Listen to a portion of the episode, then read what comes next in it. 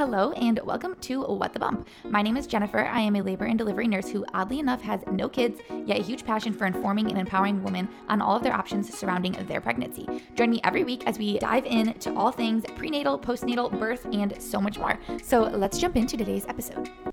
Welcome back to another episode of What the Bump. Today we are going to be talking about super sperm, but really we're basically just going to be talking about sperm quality and I decided to do this episode because I feel like when couples are struggling to get pregnant, a lot of people instantly look at the woman and assume that something is wrong with her and recommend, you know, more testing and things like that down the road as far as the female side goes. So, a lot of women are often the first ones to jump down that rabbit rabbit hole of how they can increase their fertility, how they can better track ovulation to get pregnant, and how they can figure out any possible way to increase their chances of getting pregnant.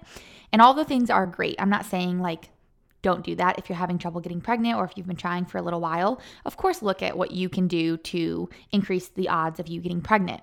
But Today, I want to touch on some things that you can also have your partner do during this time to help the process of conceiving along on his end. So, let's just first start off with talking about how we actually measure sperm quality.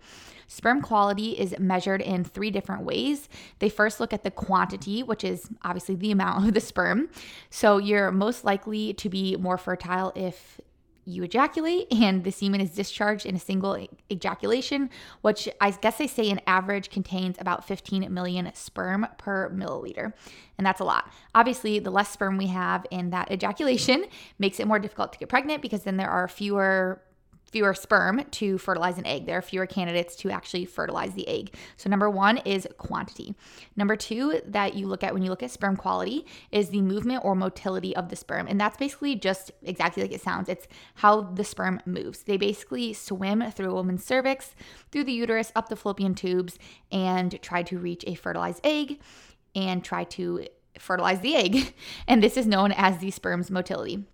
Now, they say, I believe it's like 40% of sperm needs to be moving and needs to have good motility. That's when you are most likely to actually be able to get pregnant and more fertile, when at least 40% of that sperm is moving with good motility.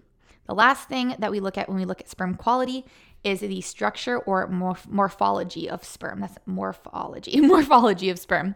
So, normal sperm, I'm sure everybody has seen a picture of a sperm at one point in their life, but it basically looks like an oval head with like a long tail. And the, that head being oval and the tail, they work together to propel the sperm, to help the sperm move, and to help the sperm swim. Now, this isn't as important of a factor as sperm quantity or the movement, but sperm need to have a normal shape and a normal structure, that is when you are most likely to be more fertile. And I do know um, some couples that I do know who have gone through fertility issues and fertility treatments. I have known that, you know, the the husband will go and get his sperm looked at and they will look at all of these things the quantity the motility and then the morphology of the sperm the actual shape of the sperm so, when it comes to men and fertility, the main hormone at play is in the testicles, and that is testosterone.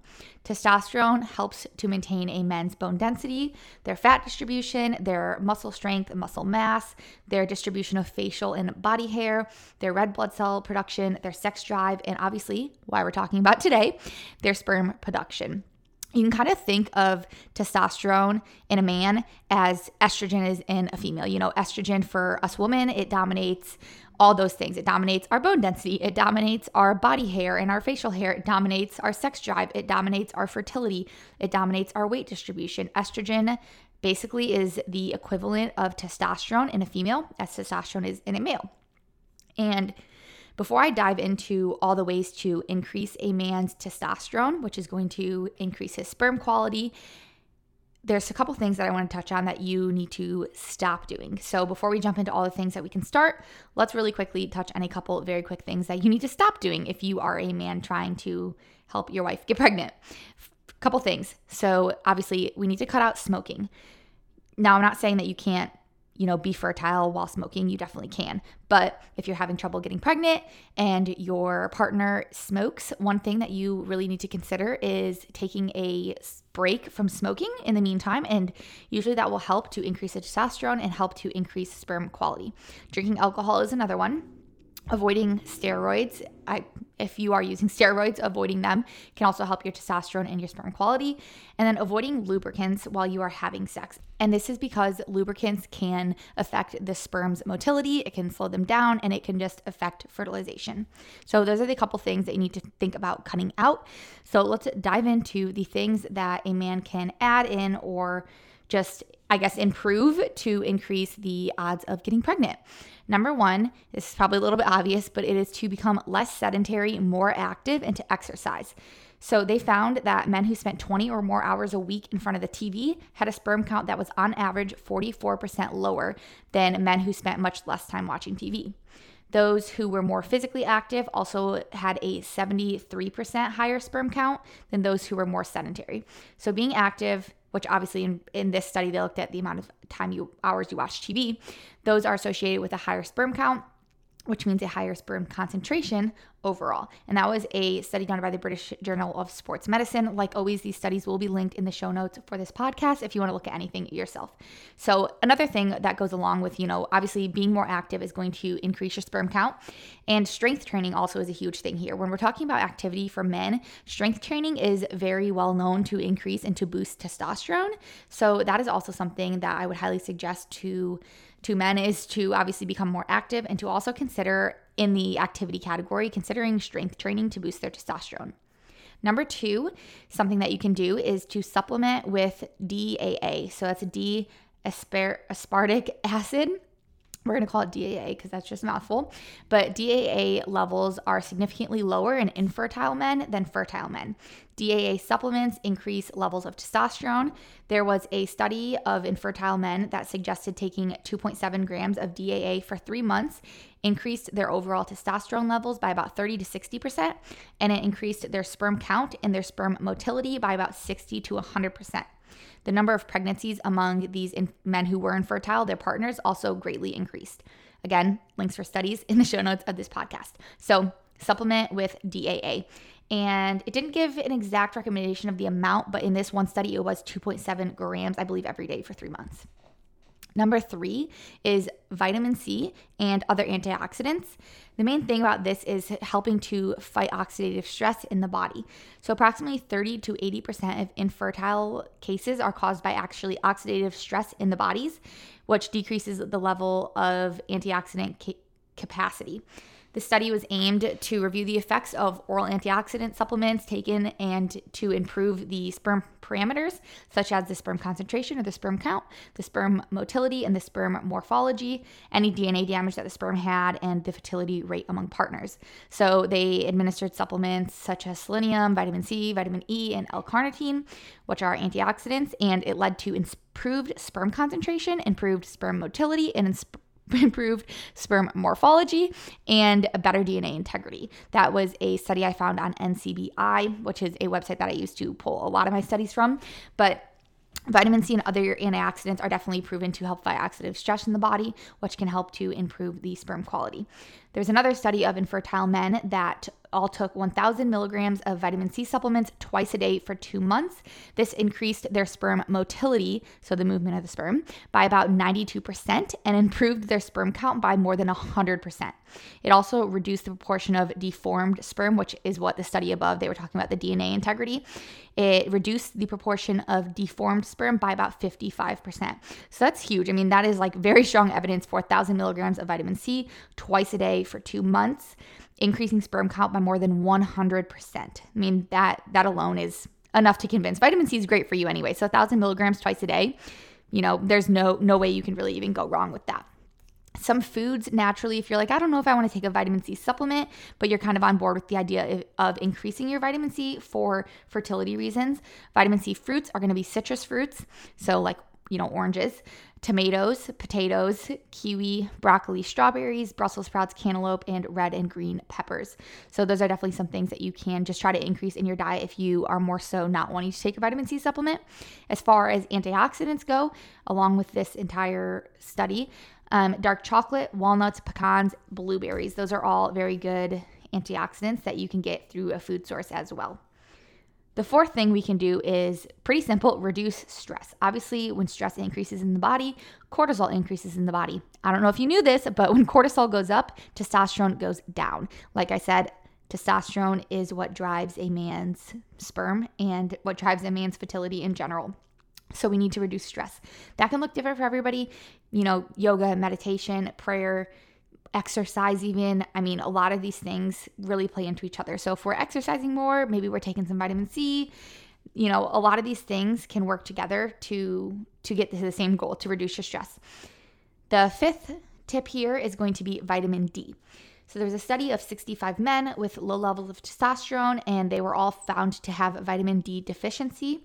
They started taking 3,000 IUs of vitamin D3 per day for one year, and it increased their overall testosterone level by 25%. And ways that you can get vitamin D if you are not wanting to take a supplement, of course, is going to be fish, egg yolks, and milk. So vitamin D is definitely a great thing that you can add in. And honestly, you know, in the in the winter months when we're not in the sun so much, I take vitamin D anyway. I always take vitamin D if I'm not in the sun. I kind of lay off of it in the summer. But taking vitamin D is a great thing to do even in the winter months anyway. Of course, also getting out in the sun is going to help to increase your vitamin D levels.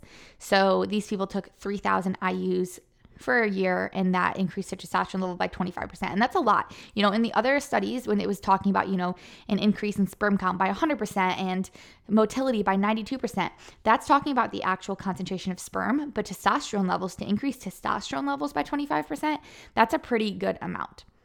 Number six is fenugreek. So, fenugreek is a popular culinary and medicinal herb. There's a study of 30 men who strength trained four times a week, and they found that taking 500 milligrams of fenugreek extract daily significantly increased their testosterone levels, their strength, and their fat loss when compared to a group who was doing the same strength training but was given a placebo pill, so or placebo extract. They weren't actually given the fenugreek. So, who's to say really you know in this study was it the fenugreek that they were taking or was it the strength training four times a week that really helped to increase their testosterone levels? But either way i would definitely consider fenugreek i honestly have no experience with it myself. I've never taken it or used it for anything but i have heard about fenugreek when it comes to a man's fertility and increasing testosterone. All right, and the last really two, I kind of grouped them together because they were pretty similar, but ashwagandha and maca root. I do have experience with both of these. Um, ashwagandha is usually really good. Honestly, it's just used as like a calming effect. It is a plant that has been used for quite a long time. I know a lot of people, like in the health world, mix it in their coffee. Same thing with maca root. But there was a study of participants who took 1.7 grams of maca root powder every day for three months, and they had an increased sperm count and an increase in sperm motility. There was no changes to their testosterone levels, however. And there's another study that took about five grams of ashwagandha daily, and that showed increased sperm count and increased sperm motility as well. So those are definitely something that you can try. Honestly, look into ashwagandha and maca root anyway because they truly do have great benefits. Like I said, I've taken, I've not tried to increase my sperm count or my testosterone levels, obviously, but I have taken ashwagandha and maca root, and honestly, they do. You know, ashwagandha does have a great effect for many things, and so does maca root. So definitely look into those. Either way, like I said, a lot of these things are completely harmless and something that you can just try. You know, exercising more, reducing your stress taking some vitamin D, vitamin C, some ashwagandha, maybe some maca root. None of those things are going to hurt you. These aren't extreme things, but they are definitely something that if you feel like you and your partner have been struggling to get pregnant or you've been trying for a few months and you're maybe you're just impatient, these are definitely something that you can have him try.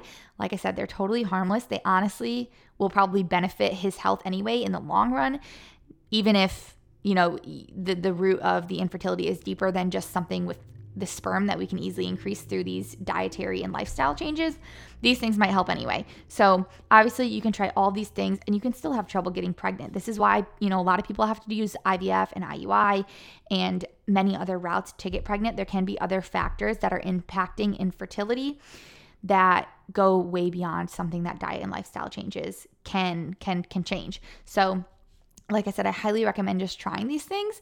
It's definitely a cheap alternative and a cheap way to start out if you are having trouble getting pregnant before diving into going down the road of IUI or IVF. And I also highly recommend that you talk to your doctor and see a doctor to help you guys on this journey, whether it's, like I said, whether you've only been trying for a few months or you've been trying for a really long time. Definitely consult with your doctor even before trying these things and it doesn't help to get further testing if you feel like you guys need it. But I hope you guys enjoyed this podcast. I hope that you can implement a couple of these things. But I will see you in the next episode. Thank you for listening to another episode of What the Bump. Make sure to follow us over on Instagram at What the Bump CLT. Check out our website, whatthebumpclt.com. Make sure to leave a review on iTunes, Apple Podcasts, or whatever platform you are listening on. And tune in every Monday at 9 a.m. for a new episode. Remember that this podcast is for educational purposes only. I will see you next week in the next episode.